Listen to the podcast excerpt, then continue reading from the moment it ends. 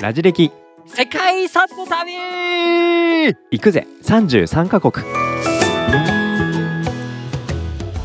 ということでドイツ観光も2日目ということでねはい前回はうんアーヘン大聖堂とリューベックそしてブレーメン、うんこの3つをご紹介3つの都市とおーいう感じかなご紹介しましたが、今日はですね今日は一番まあ前回のドイツ、うんあんまりまあ聞きなじみがなかったかと思うんですが結構ねそしても知らん知らん知らんとそうね、うん、知らん知らん知らんの、ね、3部作だったわけです、うんうんアーヘンはいどこそれ、リューベックハンザ同盟何それはいブレーメンローランだ誰やねんというような感じでしたが、今回はもう有名有名どこ行きますよどこどこどこまずうんやっぱりね僕はドイツの世界遺産1個だけあげろと言われたらはいこれを選びますなんでしょうかケルン大聖堂おおうんうんうんうんこれはやっぱりね、うんゴシック様式天にも昇るはい戦闘、ゴシック様式のうん最高傑作といったら、はいケルン大聖堂じゃないかなとうん教会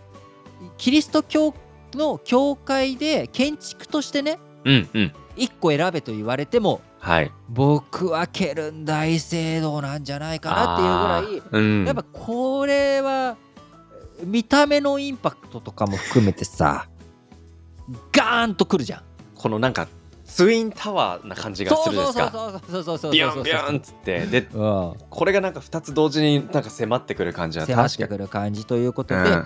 えーこのケルン大聖堂ですがはいいつから作られて、おおいつ完成したかというとうですね、んうんうもうんこれ答えを言っちゃいますどうせ聞いてもそして答えられない わかんないいついつ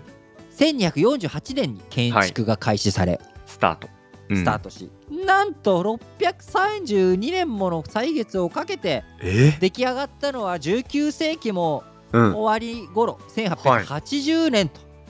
と、なんそんなかかってたんですかねうだってもうぜすごい空に向かっ てねということで作ったこの建造にね、携わった建築家うんゲルハルトさんという人ですが、は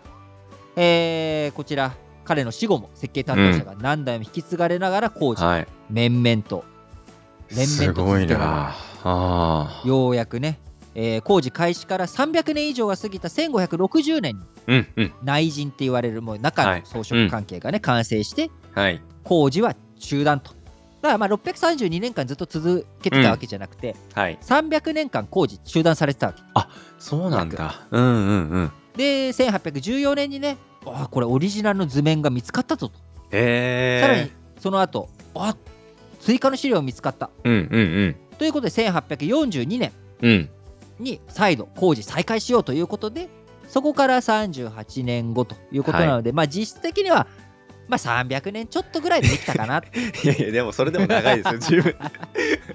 ということで、え すーいくつもの時代を超えているけれども、うんケルン大聖堂ほぼ最初の図面通りの純粋なゴシック様式で完成したということで、へいやステンドグラスも立派立派というこの高さ157メートルの先頭2機が立っているという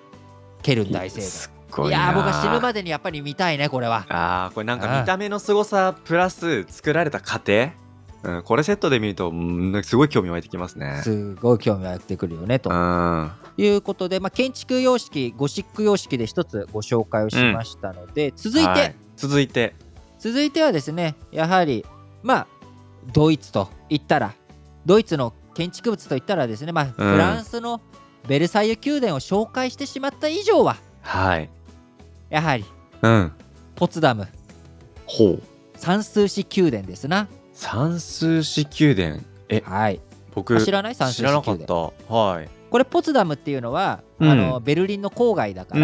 まあはいパリにおけるベルサイユはいはいはいベルリンにおけるポツダムうーんみたいいな、まあ、関係性にあり、はいあのーまあ、ルイ14世という人が作ったのがベルサイユ宮殿うんそれに対して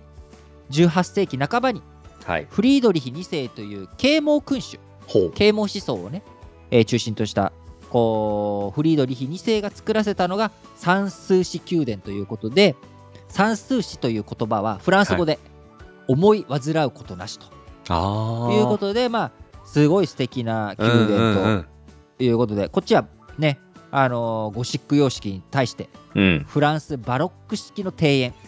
え。あのベルサイユ宮殿とか、うんまあ、うんその辺をベースにしたバロック式庭園とかうん。ドイツのロココ様式と言われる、まあ、曲線いっぱい作ったあの華やかな、はあはあ。くるる。くるした感じうのんうんうん。いうよロココ様式の代表例としてはい。作られていると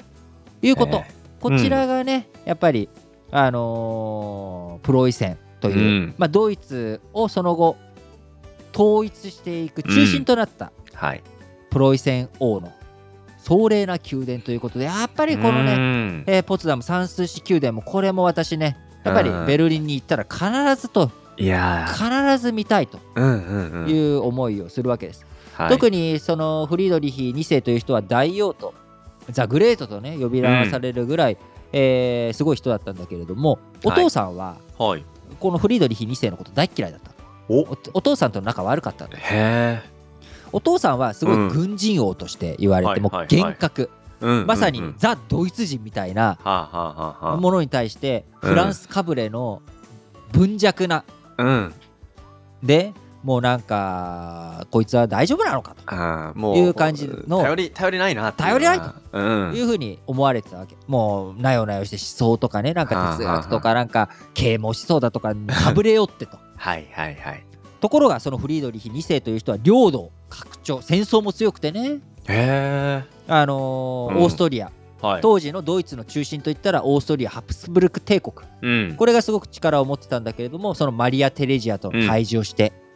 七年戦争とか、はいまあ、一時期すごく、あのーこのラジ歴本体の方でも取り扱った3枚のペチコート作戦によってね、はいフランスハプスブルク家、えーそしてロシアに囲まれて一時期すごく追い詰められたりするんだけれどもそれを跳ね返してうんうんプロイセンという国を強国にはい導いていった人、なるほどその人がどんな思いで算数史、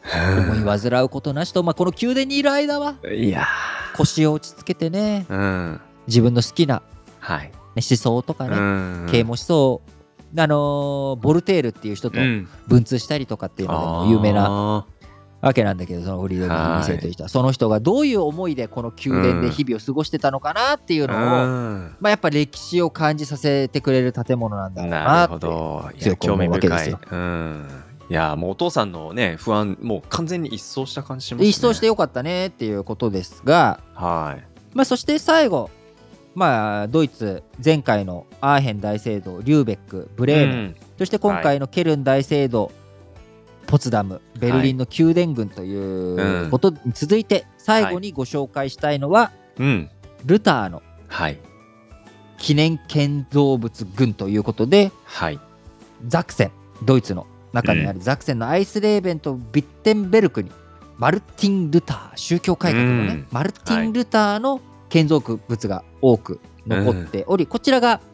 えー世界遺産に登録をされております、はいえーマルティン・ルターといったら1517年し食友所、えーこちらをね、まあ、あのいざいわゆる免罪符と言われてる、うん販売こちらローマカトリック教会がねなんでそんなもんでこう許されるんだと、うんで宗教改革がそこからスタートしたと、1517年言われているわけですけれども、まあ、やっぱりこの歴史を見た時にはいえーこの1517年プロテスタントという動きカトリック教会から離脱していくという動きは、まさにその後の近現代を作っていく大きな大きな存在だったと僕はうんうん強く思うわけです。はいなぜならやっぱりそのプロテスタントというものがなかった時にカトリック教会のまんまで終わっていたらうんいくらキリスト教が繁栄したところで、はい今の資本主義的なものって生まれてこなかったああこの考え方が正しいかどうかは一旦置いといてやっぱりプロテスタントというものが資本主義をうん加速させた、うまうんうん生んだというふうに、まあ、マックス・ベーバーという人は、うんプロテスタンティズムの倫理とはい資本主義の精神という本の中で語っているわけなんだけれども、はいやっぱりプロテスタントというものが生まれてその後の現代が生まれてくる直接的な流れのきっかけだと僕はあすごく感じるわけその後、うんフランス革命が起きたりとか、うん共産革命が起きたりとかっていうのも、うんやっぱカトリックに対するうんアンチテーゼ、うんプロテスト抗議するとはいいう動きが非常に大きかった、はそういっいた意味でやっぱりマルティン・ルターのこの記念建造物群これら自体の、はいまあ、歴史遺産として見に行くっていうような部分としてはちょっと弱いんだけれどうんうんも、うんやっぱ実際このルターの建記念建造物群も何ではい登録されてるかというと、うん段階とはい普遍的価値、まさににそのここからマルティン・ルターから宗教改革が生まれていったという、これが記録としてね非常に遺産として重要だということで、あの僕もやっぱりこれは外すことができないななとうん確かにケルン大聖堂の華やかさとか傑作感っていうのはないけどいけど僕ら今生きてるこの時代に対してる影響つなのがりっていう意味で大元こにの精神、うん心のところのねね価値としていややっぱりこのルターのものでこれが前回取り上げた、ハンザ同盟が壊れていくきっかけにもなるわけだからね、うんそこでカトリックとプロテスタントに分かれちゃった。そっかそっかそっかで、ハンザ同盟の中でも、いや、うちは、ううちの都市はカトリックで行くんだ、うちの都市はプロテスタントだ、だからこの対立によって宗教戦争で、まがまがしいまでの人が死んでいく宗教戦争、それをえ超えて、殺し合いやめようと、宗教のことで、うん心の内面での殺し合いは良くないよと。ということで信教の自由が生まれたりとか思想の自由が生まれたりとかするっていう意味でも、今現状我々が好き勝手ものが言えるうんこの流れっていうのは最初にルターが「えそれっておかしくないですか?」ってひろゆきばりにね、はいあのーカトリック教会に対して物申したということ、んえーこれをね遺産としてひきちんと引き継いでいくっていうのはは大切なのかなということで、